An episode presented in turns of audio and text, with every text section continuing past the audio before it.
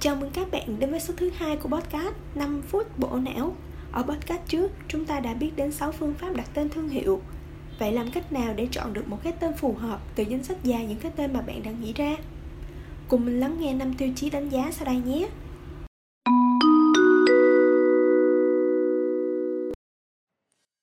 Và sau đây chúng ta sẽ tiếp tục đến bước thứ tư trong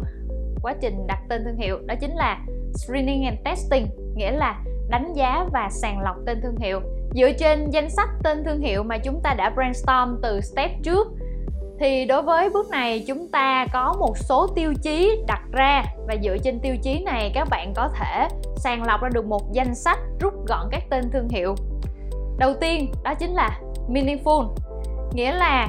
những cái tên mà chúng ta đang đặt đâu là những tên gọi có thể thể hiện được định vị của thương hiệu đặc tính của thương hiệu hoặc là mang trong nó một ý niệm, một ý nghĩa dành cho thương hiệu. Thứ hai là easy to pronounce, nghĩa là tên gọi đó có dễ dàng đọc hay không. Hoặc là trong quốc gia mà thương hiệu đó tồn tại thì cách đọc đó có khiến gây hiểu lầm hay không. Về tiêu chí easy to pronounce, tôi có một số ví dụ về các thương hiệu mà bản thân tên thương hiệu đó khó đọc đối với lại thị trường Việt Nam chẳng hạn như là CC Lemon hay là Warrior hoặc là Head and Shoulder là một trong những thương hiệu mà team của tôi cũng đã từng phải làm chiến dịch để giáo dục người dùng về cách đọc tên thương hiệu. À, khi mà người ta không đọc là Head and Shoulder mà sẽ đọc là Head Shoulder hoặc là Head Soda tiếp theo đó là tiêu chí easy to remember nghĩa là tên gọi phải dễ nhớ dễ phân biệt so với lại các thương hiệu khác ví dụ như một số các thương hiệu mà B-Rise đã từng có cơ hội tiếp xúc.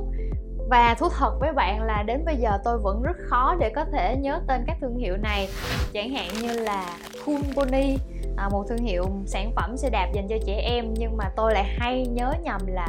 ừ, Colony. À, hoặc là ví dụ như là Hestia. À, tôi thực sự là đến khi giảng bài này tôi tìm lại cái tên này tôi mới nhớ ra được à, đó là một cái phòng khám à, dành cho phụ nữ và tên đây là tên gọi lấy từ tên của một vị thần gia đình vị thần hạnh phúc à, từ tiếng hy lạp. Thì đó là một số ví dụ về việc là chúng ta cần phải lưu ý trong việc lấy cái tên gọi mà dễ dàng ghi nhớ. Tiêu chí tiếp theo đó là protectable nghĩa là tên gọi của bạn chưa có bị sở hữu bởi một ai khác và bạn có thể đăng ký bản quyền để sở hữu tên thương hiệu này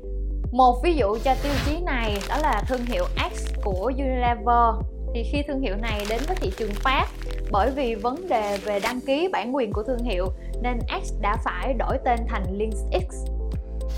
Điểm tiếp theo đó là positive nghĩa là tên thương hiệu đó cần phải mang lại một ý nghĩa, một cảm xúc tích cực đặc biệt khi đặt nó trong bối cảnh quốc gia mà thương hiệu đó tồn tại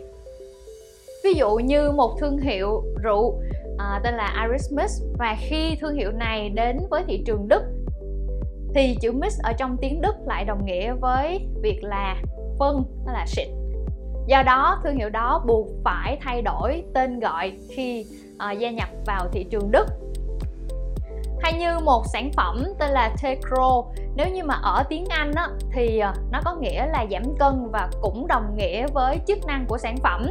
nhưng khi nó gia nhập vào thị trường Pháp, thì từ này người ta đọc lại hiểu rằng là bạn mập quá. Đó là vấn đề mà buộc tên thương hiệu phải thay đổi vì nó không mang lại cảm xúc tích cực ở quốc gia mà nó tồn tại. Và cuối cùng đó là future oriented, nghĩa là chúng ta cần phải dựa vào tương lai, vào mục tiêu kinh doanh mà công ty hướng tới. Thì bản thân tên thương hiệu này có đáp ứng được mục tiêu đó hay không? Có mang tính bền vững và duy trì được hay không?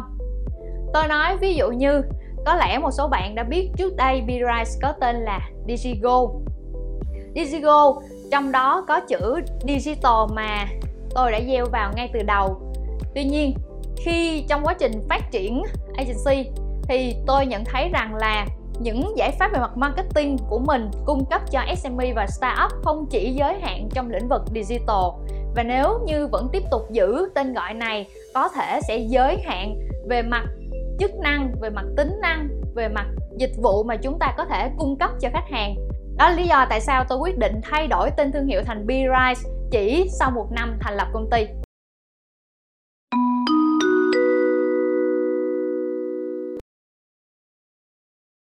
Trên đây là 5 tiêu chí đánh giá tên thương hiệu do chị Mai Hồng Ngọc chia sẻ trong khóa học Brand Naming. Để tìm hiểu thêm về nội dung của khóa học này, các bạn có thể đăng ký theo đường link trong phần mô tả.